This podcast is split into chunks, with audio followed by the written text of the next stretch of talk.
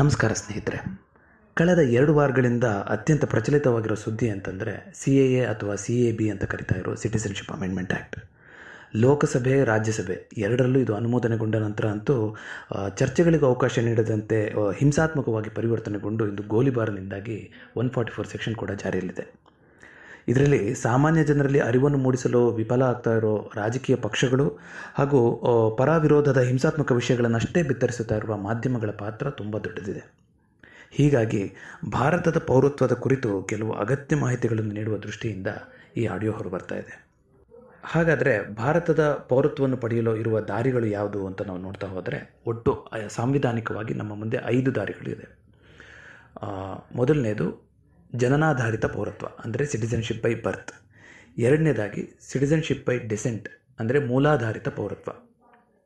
ಮೂರನೇದು ನೋಂದಣಿಯನ್ನು ಮಾಡುವುದರ ಮೂಲಕ ಪಡೆಯಬಹುದಾದಂಥ ಪೌರತ್ವ, ಅಂದರೆ ಸಿಟಿಸನ್ಶಿಪ್ ಬೈ ರಿಜಿಸ್ಟ್ರೇಷನ್ ನಾಲ್ಕನೇದು ದೇಶೀಕರಣದ ಮೂಲಕ ಪಡೆಯಬಹುದಾದಂಥ ಪೌರತ್ವ, ಅಂದರೆ ಸಿಟಿಸನ್ಶಿಪ್ ಬೈ ನ್ಯಾಚುರಲೈಸೇಷನ್ ಇನ್ನೊಂದು ಐದನೇದು ಇದು ಕೇವಲ ವಿಶೇಷ ಸಂದರ್ಭದಲ್ಲಿ ಸಿಗಬಹುದಾದಂಥ ಪೌರತ್ವ.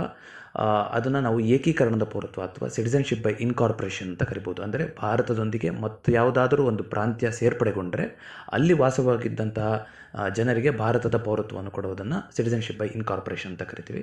ಸೊ ಇದು ಕೇವಲ ಅಂತಹ ವಿಶೇಷ ಸಂದರ್ಭದಲ್ಲಿ ಆಗೋದ್ರಿಂದ ಅದನ್ನು ಹೊರತುಪಡಿಸಿ ಮಿಕ್ಕ ನಾಲ್ಕು ವಿಷಯಗಳನ್ನು ಒಂದೊಂದಾಗಿ ನೋಡ್ತಾ ಹೋಗೋಣ. ಈಗ ಸಿಟಿಸನ್ಶಿಪ್ ಅಮೆಂಡ್ಮೆಂಟ್ ಆ್ಯಕ್ಟ್ ಎರಡು ಸಾವಿರದ ಹತ್ತೊಂಬತ್ತರಲ್ಲಿ ಮೊನ್ನೆ ಏನು ಅನುಮೋದನೆಗೊಂಡಿದೆ ಕಳೆದ ವಾರ. ಇದು ಮೊದಲ ಮೂರು ದಾರಿಗಳಲ್ಲಿ ಯಾವುದೇ ಬದಲಾವಣೆಯನ್ನು ತರ್ತಾ ಇಲ್ಲ. ಅಂದರೆ ಜನನಾಧಾರಿತ ಪೌರತ್ವ, ಮೂಲಾಧಾರಿತ ಪೌರತ್ವ ಮತ್ತು ನೋಂದಣಿಯನ್ನು ಮಾಡೋದ್ರ ಮೂಲಕ ಏನು ಪೌರತ್ವವನ್ನು ಪಡೆಯಬಹುದಿತ್ತು, ಅದರಲ್ಲಿ ಯಾವುದೇ ಬದಲಾವಣೆ ಆಗಿಲ್ಲ. ಇದು ಬದಲಾವಣೆಯನ್ನು ತಂದಿರೋದು ತಿದ್ದುಪಡಿಯನ್ನು ತಂದಿರೋದು ಕೇವಲ ನಾಲ್ಕನೇ ದಾರಿ ಇತ್ತಲ್ಲ? ಅಂದರೆ ದೇಶೀಕರಣದ ಮೂಲಕ ಪೌರತ್ವವನ್ನು ಪಡೆಯೋದಿತ್ತಲ್ಲ? ಅದರಲ್ಲಿ ಮಾತ್ರ. ಹಾಗಿದ್ದರೆ ಜನನಾಧಾರಿತ ಪೌರತ್ವ, ಮೊದಲನೇದಾಗಿ ಅದೇನು ಅಂತ ನೋಡೋಣ. ನೀವು ಭಾರತ ದೇಶದಲ್ಲಿ ಜನವರಿ ಸಾವಿರದ ಒಂಬೈನೂರ ಐವತ್ತರಿಂದ ಜೂನ್ ಸಾವಿರದ ಒಂಬೈನೂರ ಎಂಬತ್ತೇಳರ ಒಳಗೆ ಜನಿಸಿದ್ದವರಾದರೆ ನಿಮಗೆ ಜನನಾಧಾರಿತ ಪೌರತ್ವ ಸಿಗುತ್ತೆ. ಒಂದು ವೇಳೆ ನೀವು ಜುಲೈ ಎರಡು ಸಾವಿರದ ಒಂಬೈನೂರ ಎಂಬತ್ತೇಳರಿಂದ ಡಿಸೆಂಬರ್ ಎರಡು ಸಾವಿರದ ನಾಲ್ಕರ ಒಳಗಡೆ ಜನಿಸಿದ್ದರೆ ನಿಮ್ಮ ಜನನದ ಸಮಯದಲ್ಲಿ, ನಿಮ್ಮ ತಂದೆ ತಾಯಿಯರಲ್ಲಿ ಒಬ್ಬರು ಭಾರತದ ಪ್ರಜೆಯಾಗಿದ್ದರೆ ನಿಮಗೆ ಜನನಾಧಾರಿತ ಪೌರತ್ವ ಸಿಗುತ್ತೆ. ಇನ್ನೊಂದು ವೇಳೆ ನೀವೇನಾದರೂ ಡಿಸೆಂಬರ್ ಎರಡು ಸಾವಿರದ ನಾಲ್ಕರ ನಂತರ ಜನಿಸಿದ್ದವರಾದರೆ, ನಿಮ್ಮ ಜನನದ ಸಮಯದಲ್ಲಿ ನಿಮ್ಮ ತಂದೆ ತಾಯಿಯರಲ್ಲಿ ಒಬ್ಬರು ಭಾರತದ ಪ್ರಜೆಯಾಗಿರಬೇಕು, ಹಾಗೂ ಮತ್ತೊಬ್ಬರು ಯಾವುದೇ ರೀತಿಯ ಅಕ್ರಮ ವಲಸೆಗಾರರಾಗಿರಬಾರ್ದು, ಅಥವಾ ಇಬ್ಬರು ಭಾರತದ ಪ್ರಜೆಯಾಗಿದ್ದರೂ ಕೂಡ ನಿಮಗೆ ಜನನದ ಮೂಲಕವೇ ಭಾರತದ ಪೌರತ್ವ ಸಿಗುತ್ತೆ. ಇನ್ನು ಎರಡನೇ ದಾರಿ ನಾವು ಹೇಳಿದ್ದು ಸಿಟಿಸನ್ಶಿಪ್ ಬೈ ಡಿಸೆಂಟ್ ಅಂದರೆ ಮೂಲಾಧಾರಿತ ಪೌರತ್ವ. ಮೂಲ ಅಂದರೆ ನಿಮ್ಮ ತಂದೆ ತಾಯಿಯರ ಮೂಲ. ಒಂದು ವೇಳೆ ನೀವೇನಾದರೂ ಭಾರತವನ್ನು ಹೊರತುಪಡಿಸಿ ಬೇರೆ ದೇಶದಲ್ಲಿ ಜನಿಸಿದರೆ, ಜನವರಿ ಸಾವಿರದ ಒಂಬೈನೂರ ಐವತ್ತರಿಂದ ಡಿಸೆಂಬರ್ ಸಾವಿರದ ಒಂಬೈನೂರ ತೊಂಬತ್ತೆರಡರ ಅವಧಿಯಲ್ಲಿ, ಹೊರ ದೇಶದಲ್ಲಿ ನೀವು ಜನಿಸಿದಂತಹ ಸಂದರ್ಭದಲ್ಲಿ ನಿಮ್ಮ ತಂದೆ ಭಾರತದ ಪ್ರಜೆಯಾಗಿದ್ದರೆ, ನಿಮಗೆ ಸಿಟಿಸನ್ಶಿಪ್ ಬೈ ಡಿಸೆಂಟ್ ಅಂದರೆ ಮೂಲಾಧಾರಿತ ಪೌರತ್ವ ಅಂತ ನೀವು ಭಾರತದ ಪ್ರಜೆ ಆಗ್ತೀರ.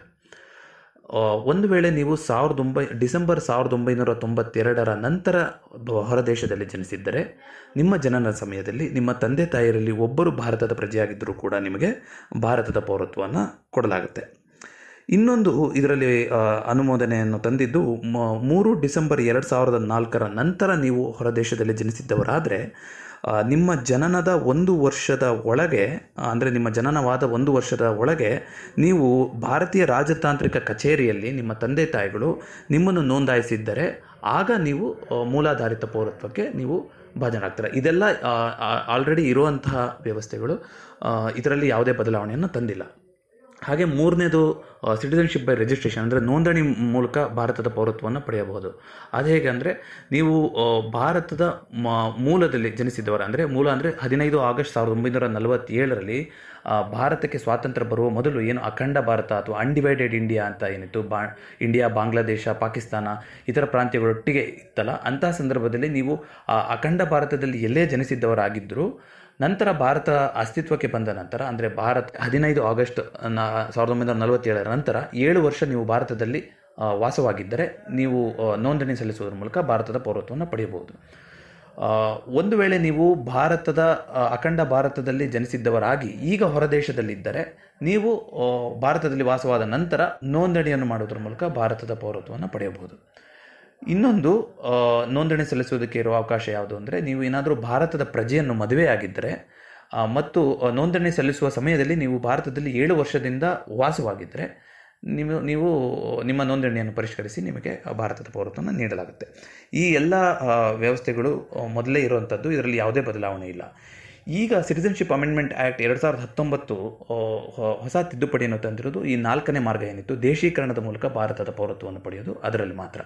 ಹಾಗಿದ್ರೆ ಈ ತಿದ್ದುಪಡಿ ತರೋದ್ರ ಮೊದಲು ಸಿಟಿಸನ್ಶಿಪ್ ಅಮೆಂಡ್ಮೆಂಟ್ ಆ್ಯಕ್ಟಲ್ಲಿ ಏನಿತ್ತು ದೇಶೀಕರಣ ವ್ಯವಸ್ಥೆಗೆ ಅಂತ ನೋಡೋದಾದರೆ, ನೀವು ಬೇರೆ ದೇಶದವರಾಗಿದ್ದು ಭಾರತ ದೇಶದಲ್ಲಿ ಯಾವುದೇ ಅಕ್ರಮ ಉದ್ಯೋಗ ಉದ್ಯೋಗಾವಕಾಶಕ್ಕೂ ಮತ್ತೊಂದನ್ನು ಅರಸಿ ನೀವು ಬಂದು, ಭಾರತ ದೇಶದಲ್ಲಿ ಹನ್ನೊಂದು ವರ್ಷಕ್ಕಿಂತ ಹೆಚ್ಚಿನ ಕಾಲ ನೀವು ವಾಸವಿದ್ದರೆ ನಿಮಗೆ ತದನಂತರ ಭಾರತದ ಪೌರತ್ವವನ್ನು ದೇಶೀಕರಣದ ಮಾರ್ಗದಲ್ಲಿ ಭಾರತದ ಪೌರತ್ವವನ್ನು ನೀಡಲಾಗ್ತಾ ಇತ್ತು. ಈಗ ಸರ್ಕಾರ ತಂದಿರುವಂಥ ತಿದ್ದುಪಡಿಗಳು ಈ ದೇಶೀಕರಣದ ಪ್ರಕ್ರಿಯೆ ಏನಿತ್ತು ಅದರಲ್ಲಿ. ಅದು ಏನಕ್ಕೆ ಅಂತ ಸರ್ಕಾರ ಹೇಳ್ತಾ ಇದೆ ಅಂತಂದರೆ, ಈ ಅಫ್ಘಾನಿಸ್ತಾನ, ಬಾಂಗ್ಲಾದೇಶ ಮತ್ತು ಪಾಕಿಸ್ತಾನ, ಅಂದರೆ ಇಸ್ಲಾಮಿಕ್ ಸಾಂವಿಧಾನಿಕವಾಗಿ ಇಸ್ಲಾಮಿಕ್ ರಿಪಬ್ಲಿಕ್ ಕಂಟ್ರಿ ಅಂತ ಗುರುತಿಸಿಕೊಂಡಿರುವ ಈ ಮೂರು ದೇಶಗಳಲ್ಲಿ ಧಾರ್ಮಿಕ ನೆಲೆಯಲ್ಲಿ ಅಲ್ಲಿನ ಮೈನಾರಿಟಿ ಸೆಕ್ಷನ್ಗಳಿಗೆ ಅಂದರೆ ಅಲ್ಲಿನ ಅಲ್ಪಸಂಖ್ಯಾತರಿಗೆ ಆ ದೇಶದಲ್ಲಿ ವಾಸಿಸ್ತಿರುವ ಅಲ್ಪಸಂಖ್ಯಾತರಿಗೆ ಶೋಷಣೆಯನ್ನು ಮಾಡ್ತಾ ಇದ್ದಾರೆ. ಹಾಗಾಗಿ ಅವರು ಉದ್ಯೋಗ, ಉದ್ಯೋಗಾವಕಾಶಕ್ಕಷ್ಟೇ ಅಲ್ಲದೆ ಅಲ್ಲಿಂದ ಶೋಷಿತರಾಗಿ ಭಾರತಕ್ಕೆ ಬರು, ಬರ್ತಾ ಇದ್ದಾರೆ. ಅಂಥವರಿಗೆ ನಾವು ನೆಲೆಯನ್ನು ಕೊಡಬೇಕು, ಅಂಥವರಿಗೆ ಭಾರತದ ಪೌರತ್ವವನ್ನು ಕೊಡಬೇಕು ಅನ್ನೋ ದೃಷ್ಟಿಯಲ್ಲಿ ಈ ತಿದ್ದುಪಡಿಯನ್ನು ತಂದಿದ್ದಾರೆ. ಹಾಗಾದರೆ ಅಲ್ಲಿ ಅಲ್ಪಸಂಖ್ಯಾತರು ಯಾರು ಅಂತ ನೋಡೋದಾದರೆ, ಹಿಂದೂ, ಜೈನ್, ಸಿಖ್, ಬುದ್ಧಿಸ್ಟ್, ಪಾರ್ಸಿ ಮತ್ತು ಕ್ರಿಶ್ಚಿಯನ್ ಕಮ್ಯುನಿಟಿಗಳು. ಮತ್ತೆ ಇದಕ್ಕೆ ಒಂದು ಕಟ್ ಆಫ್ ಡೇಟ್ ಅಂತಲೂ ನಿಗದಿ ಮಾಡಿದ್ದಾರೆ. ಅಂದರೆ ಒಂದು ನಿರ್ದಿಷ್ಟ ಕಾಲಾವಧಿ ಅಂತ ತಿಳಿಸಲಾಗಿದೆ. ಅದು ಯಾವಾಗ ಅಂದರೆ ಡಿಸೆಂಬರ್ ಎರಡು ಸಾವಿರದ ಹದಿನಾಲ್ಕು. ಅಂದರೆ ನೀವು ಈ ಮೇಲೆ ಹೇಳಿದಂಥ ಅಂದರೆ ಹಿಂದೂ, ಜೈನ್, ಸಿಖ್, ಬುದ್ಧಿಸ್ಟ್, ಪಾರ್ಸಿ, ಕ್ರಿಶ್ಚಿಯನ್ ಕಮ್ಯುನಿಟಿಯ, ಕಮ್ ಕಮ್ಯುನಿಟಿಯವರಾಗಿದ್ದು, ಅಫ್ಘಾನಿಸ್ತಾನ್, ಬಾಂಗ್ಲಾದೇಶ್, ಪಾಕಿಸ್ತಾನ ರಾಷ್ಟ್ರಗಳಿಂದ ಭಾರತಕ್ಕೆ ಉದ್ಯೋಗಾವಕಾಶ ಅಲ್ಲದೆ ಶೋಷಿತರಾಗಿ ಡಿಸೆಂಬರ್ ಎರಡು ಸಾವಿರದ ಹದಿನಾಲ್ಕರ ಒಳಗೆ ಬಂದವರಾಗಿದ್ದರೆ ನಿಮಗೆ ದೇಶೀಕರಣದ ಪ್ರಕ್ರಿಯೆ ಮೂಲಕ ಏನು ಹನ್ನೊಂದು ವರ್ಷಗಳ ನಂತರ ಭಾರತದ ಪೌರತ್ವವನ್ನು ನೀಡಲಾಗ್ತಾ ಇತ್ತು. ಅದನ್ನು ಈಗ ಕಡಿತಗೊಳಿಸಿ, ಅಂದರೆ ತ್ವರಿತವಾಗಿ ಐದು ವರ್ಷದಲ್ಲಿ ನಿಮ್ಮ ಭಾರ, ನಿಮ್ಮನ್ನು ಭಾರತದ ಪ್ರಜೆಯನ್ನು ಮಾಡಬೇಕು ಅನ್ನೋ ತಿದ್ದುಪಡಿಯನ್ನು ತಂದಿದ್ದಾರೆ. ಹಾಗಂತ ಇದು ಎಲ್ಲರೂ ಆಟೋಮೆಟಿಕ್ಕಾಗಿ ಬಂದವರಿಗೆಲ್ಲ ಆಗ್ಬಿಡುತ್ತಾ ಇಲ್ಲ. ಇದಕ್ಕೂ ಒಂದು ಪ್ರಕ್ರಿಯೆ ಅಂತ ಇದೆ. ಇವಿಷ್ಟು ಸಿಟಿಸನ್ಶಿಪ್ ಅಮೆಂಡ್ಮೆಂಟ್ ಆ್ಯಕ್ಟ್ ಮತ್ತು ಭಾರತದ ಪೌರತ್ವದ ಕುರಿತಾಗಿರುವ ಕೆಲವು ವಿಚಾರಗಳು. ಇನ್ನು ಪ್ರತಿಭಟನಾಕಾರರು ಪ್ರತಿಭಟನೆಯನ್ನು ಏನಕ್ಕೆ ಮಾಡ್ತಾ ಇದ್ದಾರೆ ಅಂತ ನೋಡೋದಾದರೆ, ಹೆಚ್ಚಿನ ಪ್ರತಿಭಟನಾಕಾರರಿಗೆ ತಾವು ಏನಕ್ಕೆ ಪ್ರತಿಭಟನೆ ಮಾಡ್ತಿದ್ದೀವಿ ಅನ್ನೋ ವಿಚಾರನೇ ಗೊತ್ತಿಲ್ಲ. ಹೀಗಿದ್ದರೂ ಕೆಲವು ವಿಚಾರಗಳು ಸೋಷಿಯಲ್ ಮೀಡಿಯಾ ಮೂಲಕ ಮುನ್ನೆಲೆಗೆ ಬರ್ತಾ ಇದೆ. ಕೆಲವೊಂದಿಷ್ಟು ವಿಚಾರಗಳನ್ನು ನಾವು ಇಲ್ಲಿ ನೋಡ್ತಾ ಹೋಗೋಣ. ಸಿ ಎ ಎ ಮುಸ್ಲಿಂ ವಿರೋಧಿನ ಅಂತ ಪ್ರಶ್ನೆ ಹೇಳ್ತಾ ಇದ್ದಾರೆ. ಇದು ಖಂಡಿತ ಇಲ್ಲ. ಸಿ ಎ ಎ ಕಾನೂನು ತಂದಿರೋದು ಯಾವ ಉದ್ದೇಶದಿಂದ ಅಂದರೆ ತಮ್ಮನ್ನು ತಾವು ಮುಸ್ಲಿಂ ರಾಷ್ಟ್ರಗಳೆಂದು ಘೋಷಿಸಿಕೊಂಡಿರುವ ಬಾಂಗ್ಲಾ, ಪಾಕಿಸ್ತಾನ ಮತ್ತು ಅಫ್ಘಾನಿಸ್ತಾನದಲ್ಲಿ ಧಾರ್ಮಿಕ ಆಚರಣೆಯ ಹಿನ್ನೆಲೆಯ ಮೇಲೆ ಅಲ್ಲಿನ ಅಲ್ಪ, ಅಲ್ಪಸಂಖ್ಯಾತರಾದ ಹಿಂದೂ, ಬೌದ್ಧ, ಜೈನ್, ಸಿಖ್, ಪಾರ್ಸಿ, ಕ್ರಿಶ್ಚಿಯನ್ ಜನಾಂಗದವರಿಗೆ ಶೋಷಣೆ ಆಗ್ತಾ ಇದೆ. ಹಾಗಾಗಿ ಅವರಿಗೆ ಭಾರತದ ಪೌರತ್ವವನ್ನು ನೀಡಬೇಕು ಅಂತ ಈ ಕಾನೂನನ್ನು ತರಲಾಗಿದೆ. ಮತ್ತು ಈ ರಾಷ್ಟ್ರಗಳಲ್ಲಿ ಮುಸಲ್ಮಾನರೇ ಬಹುಸಂಖ್ಯಾತರಾಗಿರೋದ್ರಿಂದ ಅಲ್ಲಿನ ಮುಸಲ್ಮಾನರು ಭಾರತಕ್ಕೆ ಒಂದು ವೇಳೆ ಬರೋದಾದರೆ ಅದು ಯಾವುದೇ ರೀತಿಯ ಧಾರ್ಮಿಕ ಶೋಷಣೆಯಿಂದ ಅಲ್ಲ, ಹೊರತಾಗಿ ಉದ್ಯೋಗಾವಕಾಶವನ್ನು ನಿರೀಕ್ಷಿಸಿ ಬರ್ತಾರೆ. ಅವರು ನಾರ್ಮಲ್ ಏನು ಪ್ರಕ್ರಿಯೆ ಇತ್ತು ಭಾರತದ ಭಾರತದಲ್ಲಿ ಪೌರತ್ವವನ್ನು ಪಡೆಯಲು. ಅದರ ಮೂಲಕ ಭಾರತದ ಪೌರತ್ವವನ್ನು ಪಡಿಬೋದು. ಇದು ಧಾರ್ಮಿಕ ಶೋಷಣೆಯನ್ನು ಒಳಗಾಗಿ ಅಲ್ಲ- ಆ ದೇಶದಿಂದ ಬರುತ್ತಿರುವ ಅಲ್ಪಸಂಖ್ಯಾತರಿಗಿರುವ ಕಾನೂನಾಗಿದೆ. ಇದನ್ನು ದೆಹಲಿಯ ಶಾಹಿ ಇಮಾಮ್ ಕೂಡ ಸ್ಪಷ್ಟ ದನಿಯಲ್ಲಿ ಹೇಳಿದ್ದಾರೆ. ಮತ್ತು ಈ ಕಾಯ್ದೆಯಿಂದ ಇನ್ನೊಂದು ಪ್ರಶ್ನೆ ಏನು ಬರ್ತಾ ಇರೋದು ಅಂದರೆ, ಈ ಕಾಯ್ದೆಯಿಂದ ಶ್ರೀಲಂಕಾ ಮತ್ತು ಮಯನ್ಮಾರ್ಗಳನ್ನು ಹೊರಗಿಟ್ಟಿದ್ದೇಕೆ ಅಲ್ಲೂ ಅಲ್ಪಸಂಖ್ಯಾತರ ಮೇಲೆ, ಬಾ, ಭಾರತೀಯ ಮೂಲದ ಪ್ರಜೆಗಳ ಮೇಲೆ, ತಮಿಳರ ಮೇಲೆ ಶೋಷಣೆಗಳಾಗ್ತಾ ಇದೆ ಅಂತ. ಇದು ಇದು ಬಹಳ ಸರಳ ಉತ್ತರ. ಶ್ರೀಲಂಕಾ ಮತ್ತು ಮಯನ್ಮಾರ್ಗಳು ಪಾಕಿಸ್ತಾನ್, ಬಾಂಗ್ಲಾ ಅಫ್ಘಾನಿಸ್ತಾನದಂತೆ ಧಾರ್ಮಿಕ ರಾಷ್ಟ್ರ ಅಂತ ಘೋಷಿಸಿಕೊಂಡಿಲ್ಲ. ಬದಲಿಗೆ ಅವು ಕೂಡ ನಮ್ಮ ಥರನೇ ಜಾತ್ಯತೀತ, ಸೆಕ್ಯುಲರ್ ರಾಷ್ಟ್ರ ಅಂತ ಹೇಳ್ಕೊಂಡಿದೆ. ಹೀಗಾಗಿ ಅಲ್ಲಿ ನಡೀತಿರುವ ಕಲಹಗಳು ಧಾರ್ಮಿಕ ಶೋಷಣೆ ಎಂದು ಪರಿಗಣಿಸಲಾಗೋದಿಲ್ಲ. ಒಂದು ವೇಳೆ ನೀವು ಶ್ರೀಲಂಕಾದಲ್ಲಿ ನೋಡಿದ್ರೆ ಅಲ್ಲಿ ಬಣ್ಣದ ಆಧಾರದ ಮೇಲೆ ರೇಸಿಸಮ್ ಮೂಲಕ ನಡೆದಿತ್ತು.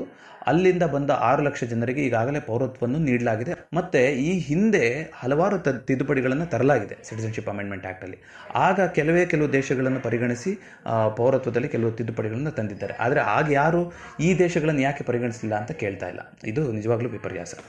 ಇನ್ನೊಂದು, ಈ ಕಾಯ್ದೆಯ ನಂತರ ಈ ಮೂರು ರಾಷ್ಟ್ರಗಳ ಮುಸ್ಲಿಮರು ಭಾರತದ ಪಡೆಯಲು ಸಾಧ್ಯವೇ ಇಲ್ಲ ಅಂತ. ಅದು ನಾನು ಮೊದಲೇ ಹೇಳ್ದಂಗೆ ಇದು ಖಂಡಿತ ಸಾಧ್ಯವಿದೆ.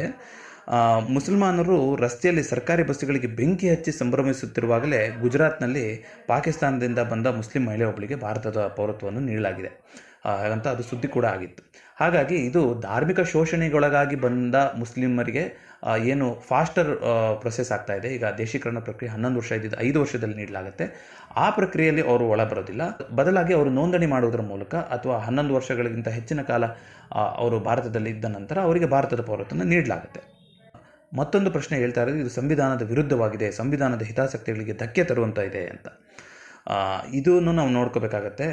ಗಾಂಧೀಜಿಯವರು ಕೂಡ ಈ ಮಾತನ್ನು ಹೇಳಿದರು. ಯಾವಾಗ ಭಾರತ ಮತ್ತು ಪಾಕಿಸ್ತಾನ ವಿಭಜನೆ ಬಂತು, ಆ ಸಂದರ್ಭದಲ್ಲಿ ಅಲ್ಲಿನ ಹಿಂದೂ ಕ್ರಿಶ್ಚಿಯನ್ ಮುಂತಾದ ಅಲ್ಪಸಂಖ್ಯಾತರಿಗೆ ಅಲ್ಲಿ ಬದುಕಲೇ ಸಾಧ್ಯ ಆಗದಲ್ಲೇ ಇದ್ದಂಥ ಸಂದರ್ಭದಲ್ಲಿ ನಾವು ಅವರನ್ನು ಭಾರತಕ್ಕೆ ವಾಪಸ್ ಕರ್ಕೊಳ್ತೀವಿ ಅಂತ ಇದು ಗಾಂಧೀಜಿಯವರು ಹೇಳಿದಂಥ ಮಾತು. ಇಂದು ಅದು ಆಗ್ತಾ ಇದೆ. ಹಾಗಾಗಿ ಈ ಕಾಯ್ದೆ ಬಂದಿದೆ. ಒಂದು ವೇಳೆ ಇದು ಸಂವಿಧಾನದ ವಿರುದ್ಧ ಇದೆ ಅಂತಂದರೆ ಯಾವುದೋ ಬಸ್ಸನ್ನು ಬೆಂಕಿ ಹಚ್ಚೋದ್ರ ಮೂಲಕ ಟ್ರೈನಿಂಗ್ ಟ್ರೈನ್ನ ಗಾಜುಗಳನ್ನು ಒಡೆದ ಪುಡಿ ಮಾಡೋದ್ರ ಮೂಲಕ ಇಲ್ಲಿ ಯಾವುದನ್ನು ಸರಿ ಮಾಡಲಿಕ್ಕೆ ಆಗೋದಿಲ್ಲ ಅಲ್ವಾ? ನಮ್ಮಲ್ಲಿ ನಮ್ಮ ದೇಶದಲ್ಲಿ ಒಂದು ನ್ಯಾಯಾಂಗ ವ್ಯವಸ್ಥೆ ಇದೆ. ಸುಪ್ರೀಂ ಕೋರ್ಟ್ ತನಕ ಇವರು ಅರ್ಜಿಗಳನ್ನು ಸಲ್ಲಿಸ್ಬೋದು ಅಲ್ಲಿ ವಾದ ವಿವಾದಗಳು ಆಗ್ಬೋದು ಅಲ್ಲಿ ಒಂದು ಸೂಕ್ತ ರೀತಿಯ ಚರ್ಚೆ ನಡೆದ ನಂತರ ಇದು ಸಂವಿಧಾನದ ವಿರೋಧವಾಗಿದ್ದರೆ ಈ- ತಿದ್ದುಪಡಿಯನ್ನು ವಾಪಸ್ ತಗೊಳ್ಳಿಕ್ಕೆ ಸರ್ಕಾರವನ್ನು, ಸರ್ಕಾರಕ್ಕೆ ಸುಪ್ರೀಂ ಕೋರ್ಟ್ ಆದೇಶ ಮಾಡುತ್ತಲ್ವ?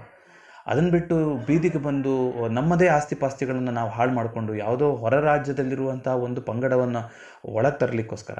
ಇಲ್ಲಿ ಯಾವುದೇ ಭಾರತದ ಮುಸ್ಲಿಮರನ್ನು ಭಾರತ ಬಿಟ್ಟು ಹೋಗಿ ಅಂತ ಹೇಳಾಗ್ತಾ ಇಲ್ಲ. ಅಥವಾ ನೀವು ಭಾರತದವರು ಅಂತ ಸಾಬೀತುಪಡಿಸೋಕ್ಕೆ ಕೇಳೋಕ್ಕಾಗ್ತಾ ಇಲ್ಲ. ಎನ್ ಆರ್ ಸಿ, ಇನ್ನೊಂದು ವಿಷಯ ಏನು ಹೇಳ್ತಾರೆ ಅಂದರೆ ಸಿ ಎ ಎ ಮತ್ತು ಎನ್ ಆರ್ ಸಿ ಬಂದುಬಿಟ್ರೆ ಎರಡು ಮಿಕ್ಸ್ ಆದರೆ, ಅಂದರೆ ಸಿಟಿಸನ್ಶಿಪ್ ಅಮೆಂಡ್ಮೆಂಟ್ ಆ್ಯಕ್ಟ್ ಮತ್ತು national registry register of citizens ಅಥವಾ ನ್ಯಾಷನಲ್ ಸಿಟಿಸನ್ ರಿಜಿಸ್ಟ್ರಿ ಅಂತ ಕರಿತಾ ಇದ್ದೀವಿ ಇದೆರಡು ಒಳಗಾಗ್ಬಿಟ್ರೆ ಹಿಂದೂಗಳಿಗೆ ಸುಲಭವಾಗಿ ಭಾರತದ ಪೌರತ್ವ ಸಿಕ್ಬಿಡುತ್ತೆ. ಆದರೆ ಮುಸಲ್ಮಾನರು ಸಾಕಷ್ಟು ದಾಖಲಾತಿಯನ್ನು ಕೊಡಬೇಕಾಗುತ್ತೆ. ಅವರನ್ನ ದೇಶದಿಂದ ಹೊರದಬ್ಬಲಾಗುತ್ತೆ ಅಂತ. ಇದು ಮೊದಲನೇದಾಗಿ ಎನ್ ಆರ್ ಸಿ ಅನ್ನೋದು ರಾಷ್ಟ್ರವ್ಯಾಪಿ ಇನ್ನೂ ಜಾರಿಯಾಗಿಲ್ಲ. ಮತ್ತು ಅದರ ಕುರಿತು ಇನ್ನೂ ಸಾಕಷ್ಟು ಚರ್ಚೆಗಳಾಗ್ತಾ ಇದೆ. ಅದು ಯಾವ ರೀತಿ ಪ್ರಕ್ರಿಯೆ ನಡೀತೆ ಅನ್ನೋದನ್ನು ಸರ್ಕಾರ ಇನ್ನೂ ಯೋಚನೆ ಮಾಡ್ತಾ ಇದೆ.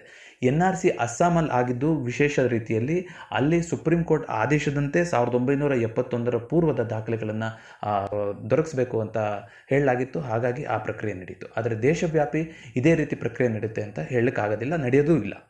ಹಾಗಾಗಿ ಸಿ ಎ ಮತ್ತು ಎನ್ ಆರ್ ಸಿ ಅಂತ ಈ ಏನು ಆತಂಕ ಸೃಷ್ಟಿ ಆಗ್ತಾ ಇದೆ, ಇದು ಕೇವಲ ಕಾಲ್ಪನಿಕ ಅಂತ ನನ್ನ ಭಾವನೆ. ಏಕೆಂದರೆ ಎನ್ ಆರ್ ಸಿಯ ಪ್ರಕ್ರಿಯೆ ಏನು ಎಂಬುದೇ ಇನ್ನೂ ಹೊರಬರಬೇಕಾಗಿದೆ. ದುರದೃಷ್ಟವಶಾತ್ ಪ್ರತಿಭಟನೆಯಲ್ಲಿ ಪಾಲ್ಗೊಂಡಿರುವ ಬಹುಪಾಲು ಜನರ ಮನಸ್ಸಿನಲ್ಲಿ ದ್ವೇಷದ ಬೀಜವನ್ನು ಬಿತ್ತಿ ಮೂಲ ಉದ್ದೇಶದಿಂದಲೇ ಅವರನ್ನು ವಂಚಿತರನ್ನಾಗಿಸಿ ಇಂದು ಈ ಪ್ರತಿಭಟನೆ ಇಂತಹ ತಾರಕ ಸ್ಥಿತಿಗೇರಿದೆ ಹೀಗಾಗಿ ಇದು ನಾವೆಲ್ಲರೂ ಎಚ್ಚೆತ್ತುಕೊಳ್ಳಬೇಕಾಗಿರೋ ಸಮಯ, ನಾವು ಜಾಗೃತರಾಗಿರಬೇಕಾಗಿರೋ ಸಮಯ. ಈ ಸಂದೇಶವನ್ನು ನಾವು ಅರ್ಥ ಮಾಡಿಕೊಳ್ಳೋಣ, ನಮ್ಮ ಸುತ್ತಮುತ್ತಲಿನವರಿಗೂ ಅರ್ಥ ಮಾಡಿಸಲಿಕ್ಕೆ ಪ್ರಯತ್ನ ಪಡೋಣ. ರಾಷ್ಟ್ರಹಿತದ ಅಗತ್ಯಕ್ಕಾಗಿ ಕಠಿಣ ಕಾನೂನುಗಳನ್ನು ಯಾವುದೇ ಸರ್ಕಾರ ತಂದರೂ ಅದನ್ನು ಒಬ್ಬ ಭಾರತೀಯರಾಗಿ ಬೆಂಬಲಿಸೋಣ. ಕೇಳ್ತಾ ಇರಿ, ನಲ್ಲಿಕಾಯಿ ಪಾಡ್ಕಾಸ್ಟ್ ಇಂತಿರಿಮ್ಮ ವಿನಯ್. ಜೈ ಹಿಂದ್, ಜೈ ಕರ್ನಾಟಕ.